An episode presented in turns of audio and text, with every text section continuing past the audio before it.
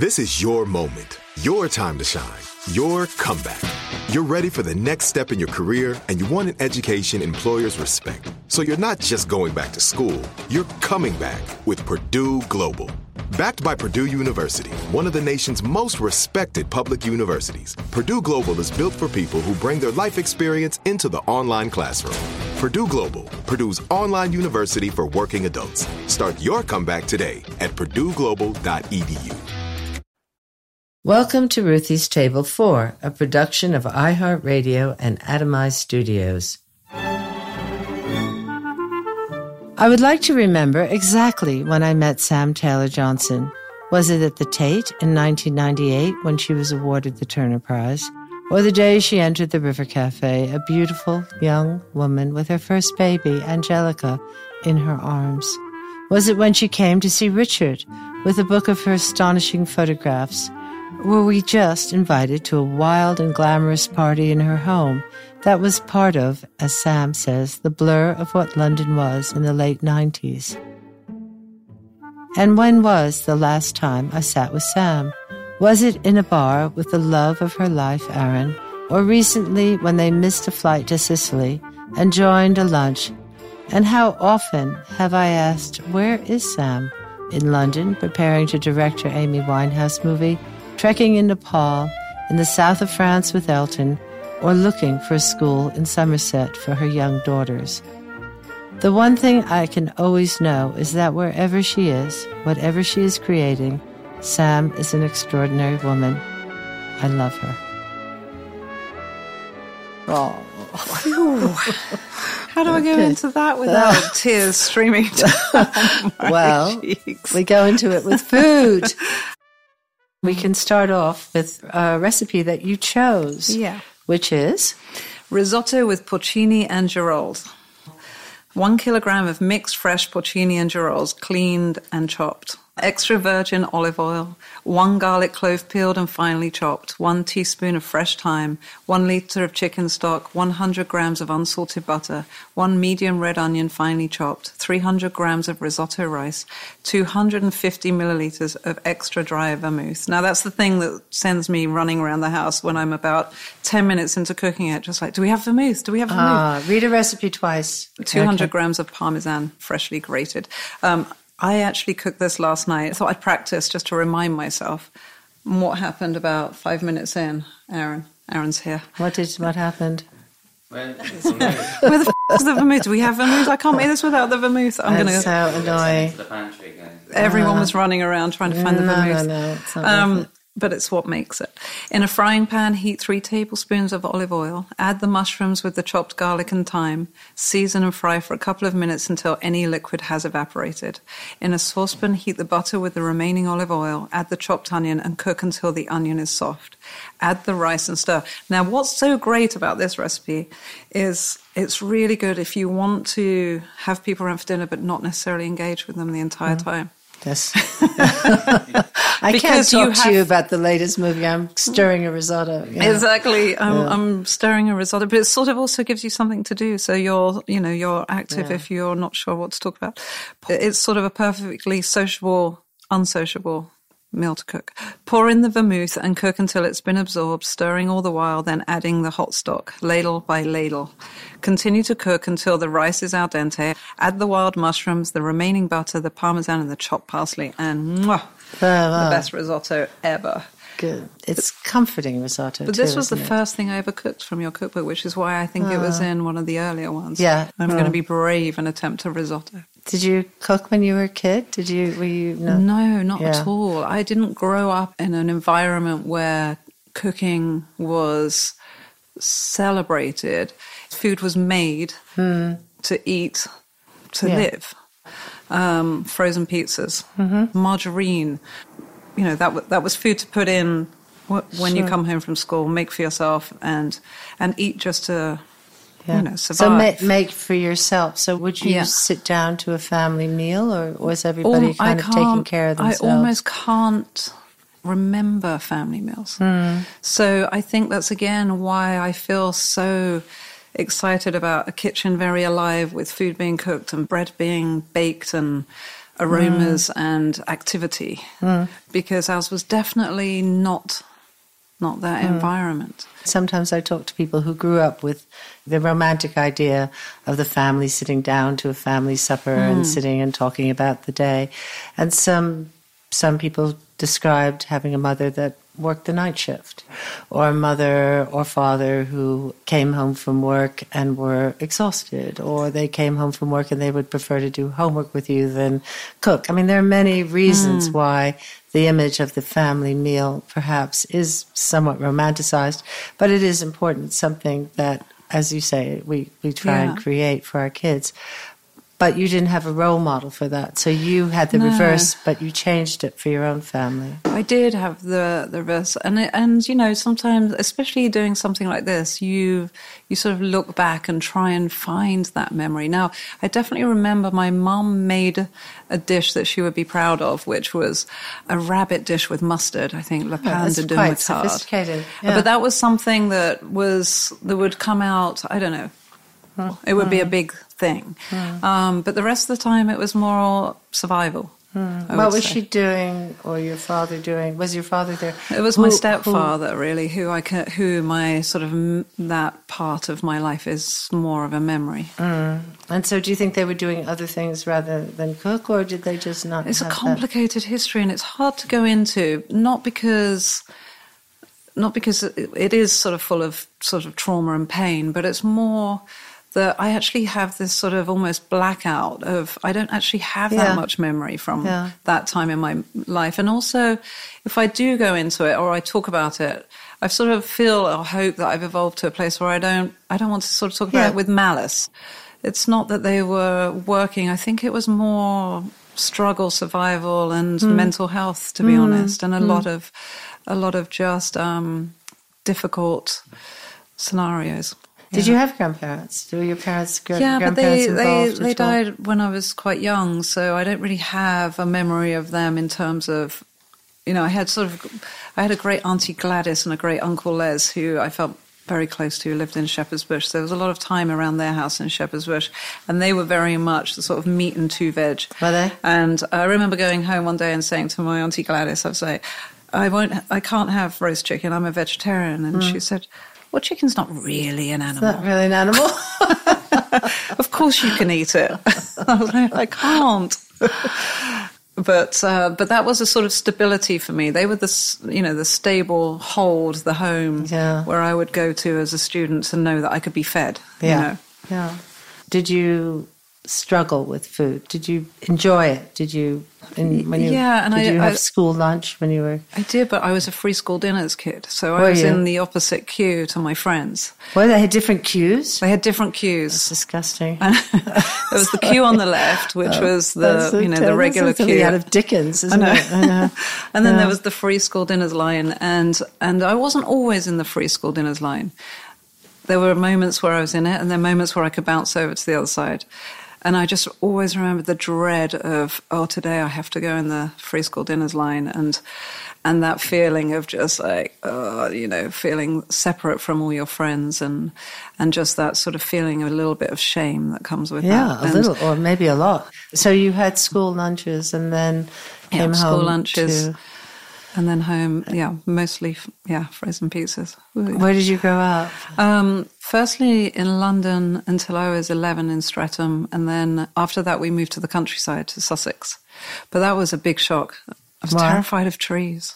Are you? It was Yeah, so funny scary. Yeah. because I was such an urban girl until Yeah. then. And then the idea that I had to walk down these country lanes with trees was Mm. quite funny. Interesting because a lot of the people that I've talked to think about the way they struggled in their youth, whether they were from another country, whether their parents were uncomfortable in being in England, whether they, um, or in the United States, wherever they were, people who struggled with money, um, with divorce, and and all this is to do, you know, with food and how those memories um, evolve, and also, I don't know if you feel, but they measure, and I don't know if you do, measure their almost their success by being able to order something delicious on the menu. Mm. Paul McCartney being able to order a good glass of wine mm. was something a way that they measured their their own success. Do you Absolutely. feel that?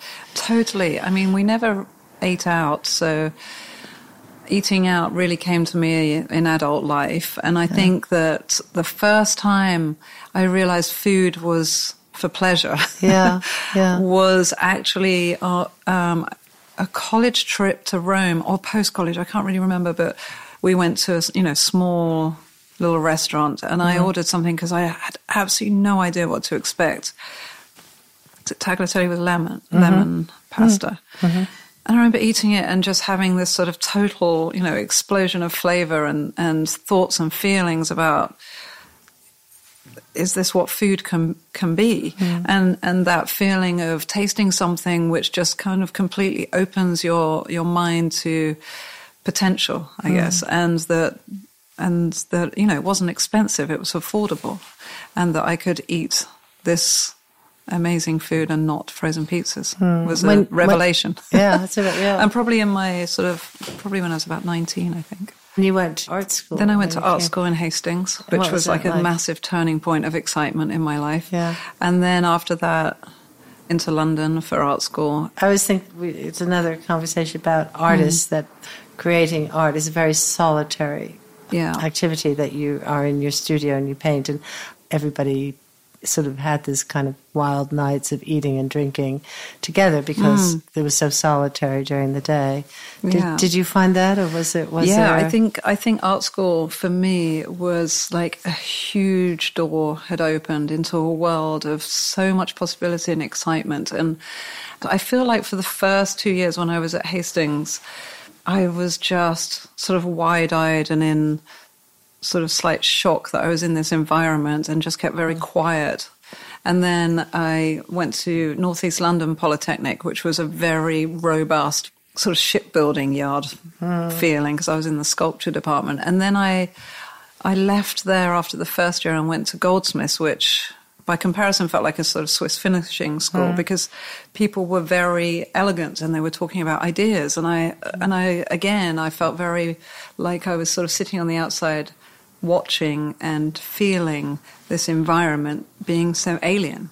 was that the days of Michael Craig Martin and Damien Yeah. and, and Tracey It and, was, and and the freeze had just happened, so there was a lot of debate around this huge exhibition that had sort of thrown all these young artists that were still at mm. art school onto the map, and there was a sort of freeze and an anti-freeze, mm. and and I just sort of sat again and sort of listened and felt the debates between everything and everyone, but sort of also knew I was in the eye of a storm, and eye of a of a mm. very exciting transitional moment in the art world because these artists, like Damien, had a studio mm.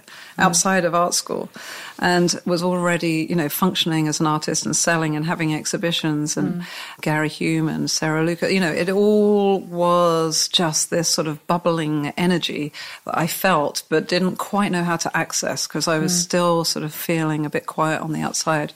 It really took going to Tracey Emin and Sarah Lucas had a little shop in, hmm. in, the- in the East End just off of Brick Lane. And it really took going to that little shop to feel that anything was possible, hmm. that anything they made was art and they were artists and they were allowing th- themselves to be that. And it was that moment for me that was quite pivotal in understanding I could allow myself to be an artist, that I, I could actually sort of say it out loud and actually be creative. And I think up until then, you, you know, you sort of feel like you're um, in the wrong place at the wrong time and, and you're not meant to be there feeling. Were you as adventurous in your, I guess, development as an artist as uh, maybe in food? Did you go to Chinese restaurants or uh, Indian restaurants? Did you Indian drink tequila, restaurants. drink whiskeys or No, Indian or- restaurants was Yeah. was absolutely where we all went because once I kind once I you know became friends with Tracey, we all would you know sort of be in that neighborhood and we'd all you know go in and out of all the different Indian restaurants around that area and find our favorites and and that's where we would gather.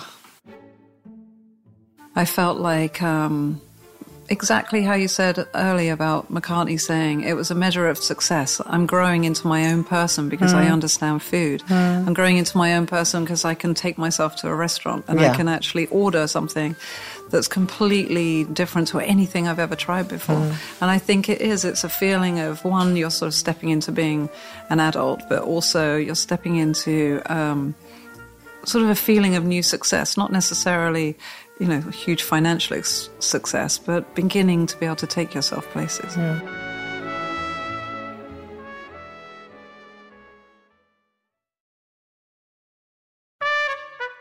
My first job as a waiter would have been um, when I was at school. I worked in a local beefeater steakhouse and used to have to wear a beefeater uniform, Little apron, is it? um, little apron, and then um, Vic Naylor's in Clerkenwell. Do you remember Vic Naylor's in Clerkenwell? It was a great restaurant, and I, I mean, it was just fun, fun, fun, but it was also terrible because I used to. We all used to get absolutely trashed, and Yeah. I remember going to a table and someone said, "Do you have any bread?" And I said, "Yes, let me go and get it." And then it was just up the road from St John, and I said, "Quick, where's the bread?" They're like, "Oh, we don't have any. Can you run to get some from St John?" Absolutely, I ran to St John, and then my then manager was sat at the bar. He said, "Come and have a drink with me." So And I sat down and had a drink, which turned into two. And I was, oh, the bread. Quickly got the bread from St. John and ran back. I was like, I've got you some bread. And then they They're finished their, like, that was half an about, hour. That was about an hour ago. This place is terrible. Let me see the manager. Let me go and get him. He's the manager. I run down to St. John, pull him out the bar. And uh, the whole story is that he then went up and said, You asked to see me. Yes, the service is terrible. He said, Yes, I agree. Now you should leave. what year was that? That was uh, right after I left art school, so oh, uh, mm, 90, Yeah. maybe. Yeah, times have changed. I think. Yeah. Do you think? Uh, maybe there's still those places, but we've all become much more. Do you know the story about Damien and and um, Which one? the which one? the one at um, the Groucho Club where he. He and Ant got Oh, Ant, completely yeah. trashed at, at uh, do you know do you know this? No. And Well, I had just I banned somebody from the River Cafe for being rude to one of my waiters. Yeah.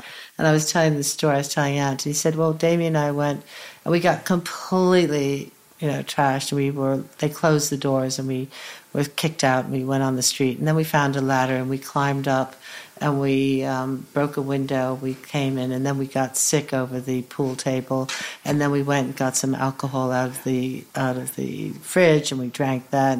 Then we, you know, we took something and we crashed out on the sofas. And Marianne, the manager, came in the next day and she said, You know, I could call the police. You broke and you enter, mm. you damaged my property, and you stole stuff, you know? But instead of calling the police, I am going to ban you for 24 hours.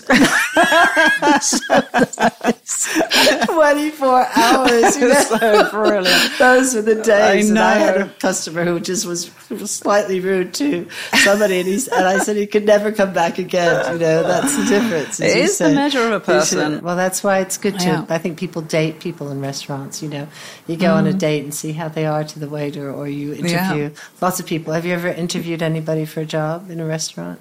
Totally. Yeah. You had one Yeah. this morning. I had one this Did morning. you? Before I came here, I, oh, I Who met with it? someone Was- to hire for the movie, actually. Yeah. Oh, Oh, perfect. perfect. They were Perfect and brilliant. Oh, Yeah. good, good, good. And so from from being in art school and then being an artist, what was it like in the once you were all working and and I hate to use the word successful, but Mm. successful when you and Jay lived in that house and Mm. parties. Was food? Did you care about food then? Did you think that you all wanted, or was it was it Ah, it's important to hard. you? uh, It's hard to sort of cast my mind to that era because it's that thing. I think Coco Chanel said it. It's you know I'm six people away from the person I once was. I think. Yeah. I sometimes feel like that, and so when I think back to those times, I think of myself as a very different person, um, and and so so much sort of shift and change within myself happened during that period. I was suddenly sort of living in this very sort of grand house and living a very different life. And and it was all sort of fast rolling and high octane. And fast rolling and high octane is fun. And then you can't it's so hard to maintain.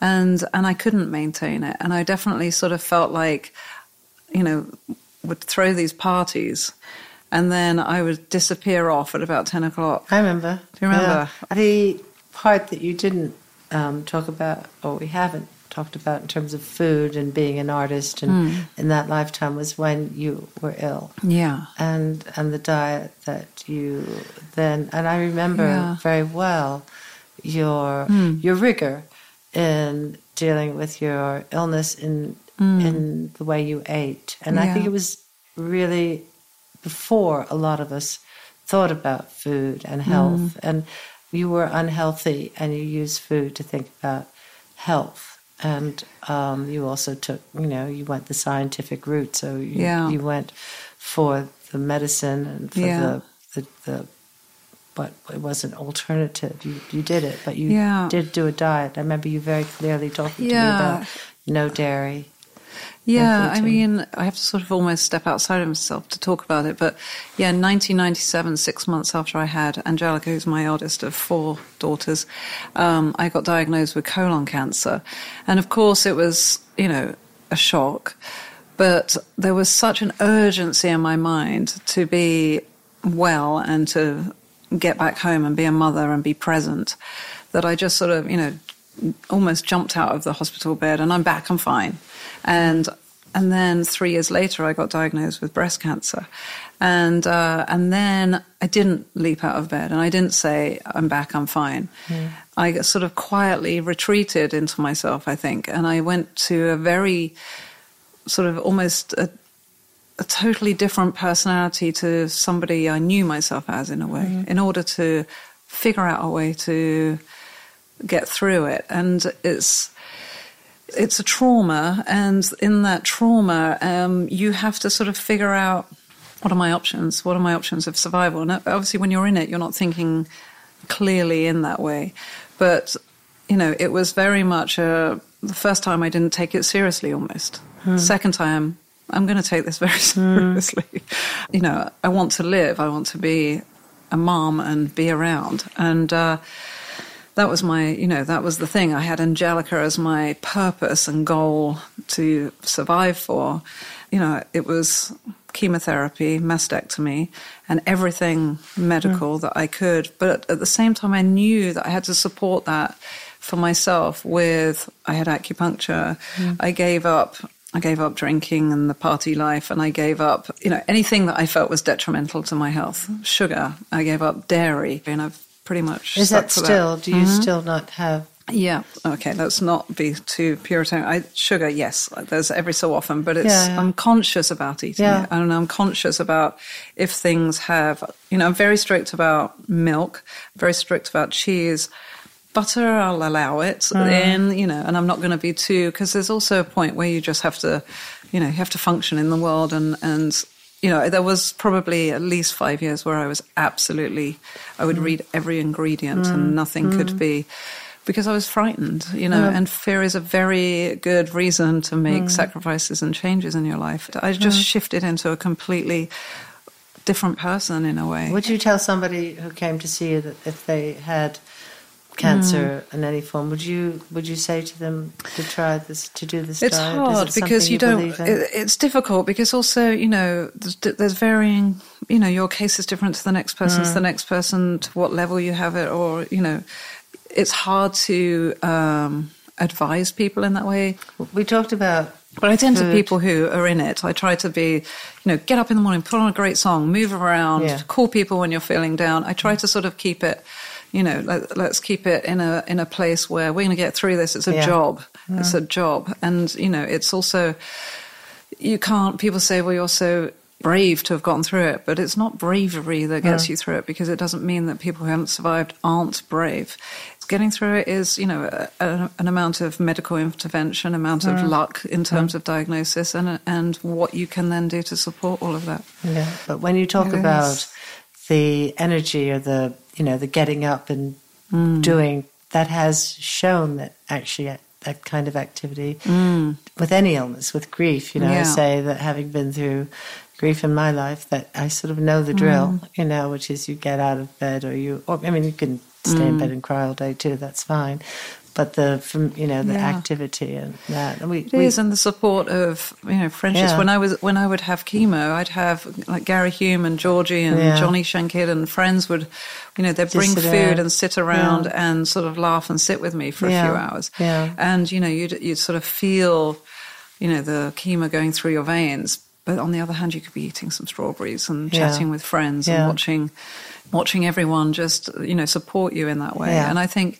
and yeah and that's also you know that was definitely sort of food related in the sense that you know chemo can taste bad in your mouth it's sort of metallic-y Mm. Yeah. and my friends had researched that a little bit and Yeah. i've always heard if you have Yeah. you know some boiled sweets or if you have this or and then another friend mango mango's really good Rose for ate mango. yeah That's interesting you say Mango. that because Rose Gray, who we started the River Cafe with, and and had breast cancer, just found that she, I mean, I always say that she ate her way through chemo. You know, Yeah. she just ate everything, but she not she was careful and Yeah. um, as she was before she got sick. But she loved having mangoes. yeah, know, serotonin, I think it's Yeah, good for. But so I think it's also, I mean, still now, really, education around nutrition and what's, Mm. you know, what's good for you to live. Like I said, as a Mm. keep the machine at optimum level.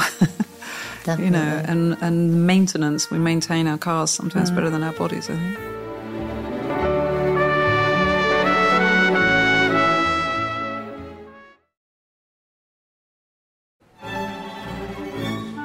Hi there, my name is Hamish. I am one of the chefs here at the River Cafe. One of the sauces or dishes that I think is very special to us and is coming back onto the menu a bit more often is our bagna cauda. Um, we make this sauce by reducing down a bottle of Italian uh, red wine or champagne or prosecco, and then we melt in about 12 to 15 cloves of garlic, anchovies, and this creates a really intense, salty, amazing uh, base to a sauce. Then copious amounts of butter to make it extremely smooth, silky, and just rich and delicious. That is I my love favorite. I would anchovy and have butter. anchovies on on sourdough bread. It's the saltiness of the anchovy too, Mm. isn't the butter? Uh, But but um, I think growing up, what it equates to, see, that would be my. I'm successful and knowledgeable, and I can eat anchovies on toast. It comes from growing up with Marmite on toast. Oh, yes. I, it's it's one of those. And Marmite on toast for me has been a constant constant from childhood Yeah. all the way through my Good. student life, artist life. So I was talking about the solitariness of being an artist, but what about as I go back to the to the cinema when you directed Nowhere Boy or when you directed Fifty Shades of Grey? Do you do you think about how you feed the people on the set? Does that important to you? The way you stop for food break? Wes Wes Anderson said he hates a lunch hour because it makes everybody stop, and then you have to get tired, and then you. But you, you know, he tried to give everybody soup, but then the crew wanted meals. How do you deal with? Uh, Oh, it's know, interesting. Being on a I feel absolutely with Wes in that way that I don't like when everyone stops for lunch, but at the same time, I do like the communal break of everyone sitting and sort of literally digesting what we've done and talking around food. And I always try to make sure we have reasonably good caterers so that everyone's just sort of enjoying that time rather than just complaining, ugh, this is disgusting. Was there a difference in doing Nowhere Boy and Fifty Shades of Grey from? I'm sure there was. I can't remember. remember? Fifty Shades Yeah. had own, its own trauma, but um, but we we Yeah. Aaron and I made a movie in 21 days. Um, we did we made a million little pieces, and it was the Yeah, oh, yeah. smallest, smallest, smallest budget, but we had the best, best food. That was Does the food culture feel very different from Los Angeles? Moved So from You've LA. moved from LA to Yeah, to back to the English Somerset, to countryside. the English countryside. So, I mean, so what it- about food? I How does that feel different? It's the a radical shift. Not in our house because we cook the same things, but definitely a different culture of. Um, Well, the difference is uh, uh, uh, avocados. There's there's Mm. certain things that grow differently. So Avocados. you know, yeah, when you're That's we the were we West the Coast, so if you had these sort of you know anything Californian or from Mexico, the avocados are different. So guacamole is like amazing. Um, have yeah. avocados here; they're sort of imported from Spain, and they're hard and they're and they're There's just no point. There's no So point. There's no point in said that. avocado on Yeah, toast. yeah. just I don't really- eat that over here. I It's like- really respect that you said that, Aaron, because it is to do with the ingredient. now. Absolutely. What about, do you go to fewer restaurants here? Did you eat out more in LA? We did probably, I think, but we are in the middle of But it was more nowhere, so- urban there too, probably. Yeah, and there was a, I don't know, it was a different, I had a sort of different routine, I think, there for food. You know, I was really into, and I'll have a shake, and yes, put, could you put some reishi mushroom and a little Yeah. bit of this and a little bit of that? And there, everyone seems so knowledgeable about what, you know, Nutrition. Yeah. about um, what each ingredient of this certain mushroom is going to give you. You know, this one's for the brain and cognitive function, and this one's for memory, and this one's for your liver, and this one's for, you know. Not- so I was getting quite yeah. good at all of that and Yeah. understanding how it was going to benefit me. And then, you know, I, I got here and I was like, where am I going to get my charger? Yeah. do you drink My coffee? Ashwang. Do either of Yeah, you drink I coffee? do. I'm Yeah, new you? to coffee. Yeah. We're very new to coffee. But But I like the American coffee was just the sort of the diner coffee. Was just it? Yeah, the, that's- just the all day full Yeah. on filtered coffee Yeah. where it was just sort of yeah. Tell me But- about food in your house. What It's is- what is- well, two children. How many children are Four. I mean, four- at- we- by every four this given time. weekend. Yeah. Um, they were all four at home. I mean, my speciality is the pancakes. I'd like to mm. say I'm the pancakes person. Mm. Puttanesca. Puttanesca. I have my dishes, but the pancakes. So in the mornings, I, I can make crepes. I can make big fluffy pancakes, as they're called, or I mm. can do the green pancakes, which are Romy, my youngest one, absolutely loves. She's very um, what are the green? What, what is that? How are they made? What's it? What's It's um, they're, they're basically uh, one egg, one banana, gluten-free flour, a handful of spinach, and uh, cinnamon and vanilla, yeah. and oh, and and a cup of almond milk, and blitzed, and then and then fried in coconut oil, and they puff up, and they're absolutely They puff up, do they? They puff up with Yeah. a little bit of uh, baking Yeah. powder in there, Nice. and um, and then with syrup something on on, top. the top. Yeah, Aaron's good at cooking. Literally, sort of. It's Are you a like short seven, cook, seven, are you? eight, seven, Yeah. eight dishes are on the table when he cooks, and Yeah. I'm just like. That's so nice. But I can't bake. when Aaron ever goes into the kitchen to bake, we all are literally waiting for a blood splattering across the wall because you're I always once took it cherry off with the with the blender, didn't with I? the cherry pie. What was the Oh, blender no. thing that you, oh, you Oh yeah, press? the hand blender. Oh, yeah, he put his finger in it. Yeah. Well, I was trying to take what was left over dough off around the f- thing so Uh-uh. with my the blade, finger, mm. but my hand was uh-uh. obviously gripping the top of the, mm. the button, so it went mm. it went and blitzed the top of my. Uh, doesn't have much of a nail on that one. I Yeah. took the finger off. Yeah. So what do you do for desserts? Do you have desserts, Just or don't you just don't near it. have them? Don't- Ice you and cream. Romy, Romy, our youngest is a bit of a baker actually. Yeah. So we recently we got a Apple and really blackberry beautiful crumble. Yeah, with a gorgeous apple orchard in Somerset, and and uh, with a mixture of cooking apples and cider apples and good eaters. And blackberries everywhere right and now. At the moment, there's tons of blackberries. So recently, it was a blackberry um, and an apple crumble. My last questions to you, Aaron, and to you, Sam, would be if you need food for comfort, is there a food that you would reach for? Marmite in a jacket potato is probably actually pro- could trump the anchovy on toast, but Marmite, butter, jacket potato, that is my comfort food. I know, I'm looking at you. No, no, no, that's fine. Thank you. You will be. You're my comfort. Oh, my love. love Thank you. you, Sam. Thank, you, Aaron. Thank you. This was a joy. Thank you so much. The River Cafe lookbook is on sale. A hundred pages of beautiful photographs that will inspire you to cook. It's a lookbook, it's a cookbook. Order one now.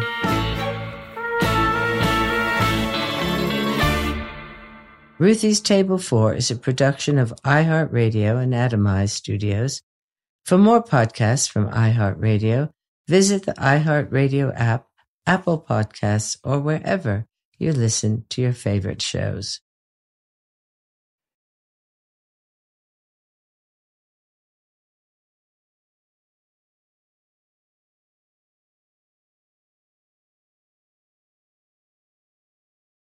This show is sponsored by BetterHelp. It's a simple truth. No matter who you are, mental health challenges can affect you, and how you manage them can make all the difference. That's why everyone should have access to mental health support that meets them where they are and helps them get through. BetterHelp provides online therapy on your schedule. It's flexible, simple to use, and more affordable than in person therapy. Connect with a licensed therapist selected just for you. Learn more at betterhelp.com. That's better, H E L P dot com. From BBC Radio 4, Britain's biggest paranormal podcast is going on a road trip. I thought in that moment, oh my God, we've summoned something from this board. This is Uncanny USA. He says, Somebody's in the house, and I screamed. Listen to Uncanny USA wherever you get your BBC podcasts, if you dare.